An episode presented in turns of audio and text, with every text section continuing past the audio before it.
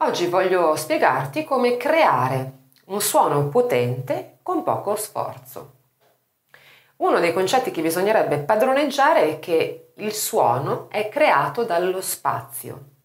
In verità naturalmente il suono è generato dalle corde vocali, però è proprio lo spazio che gli dà pienezza e sonorità.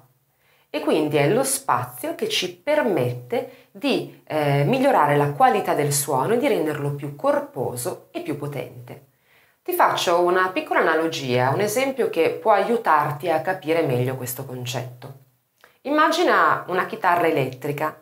Se tu provi a strimpellare una chitarra elettrica non amplificata, il suono che sentirai sarà molto piccolo, molto lieve, molto leggero.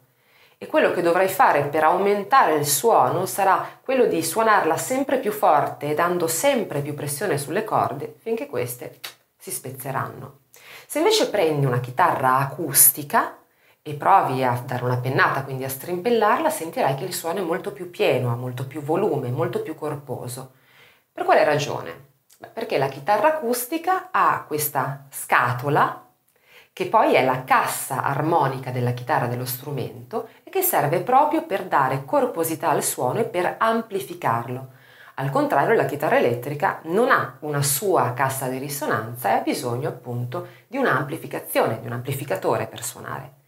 La stessa cosa avviene esattamente per le corde vocali e quindi per la nostra voce.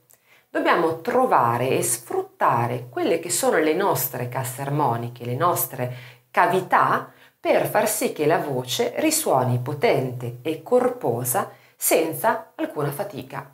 Quali sono le cavità in cui la nostra voce risuona maggiormente? In realtà tutto il corpo, perché tutto il nostro corpo vibra in un certo modo nel momento in cui noi cantiamo, ma in particolar modo si tratta del tratto vocale, quindi della laringe, che può eh, allungarsi e che quindi può ampliare il suo spazio, è la bocca, è la testa, è il naso. Queste sono le nostre aree di risonanza che ci danno proprio la possibilità di amplificare il nostro suono. Quindi un lavoro che andrebbe sempre fatto è quello di giocare con le nostre aree di risonanza e cercare di capire come queste cambiano sensibilmente la qualità del nostro suono quando noi cantiamo. Ti faccio un semplicissimo esempio. Se provi a cantare una A e provi semplicemente a modificare la dimensione, lo spazio nella tua bocca mentre canti la A, sentirai delle eh, differenze sostanziali nel suono. Guarda, ascolta. A.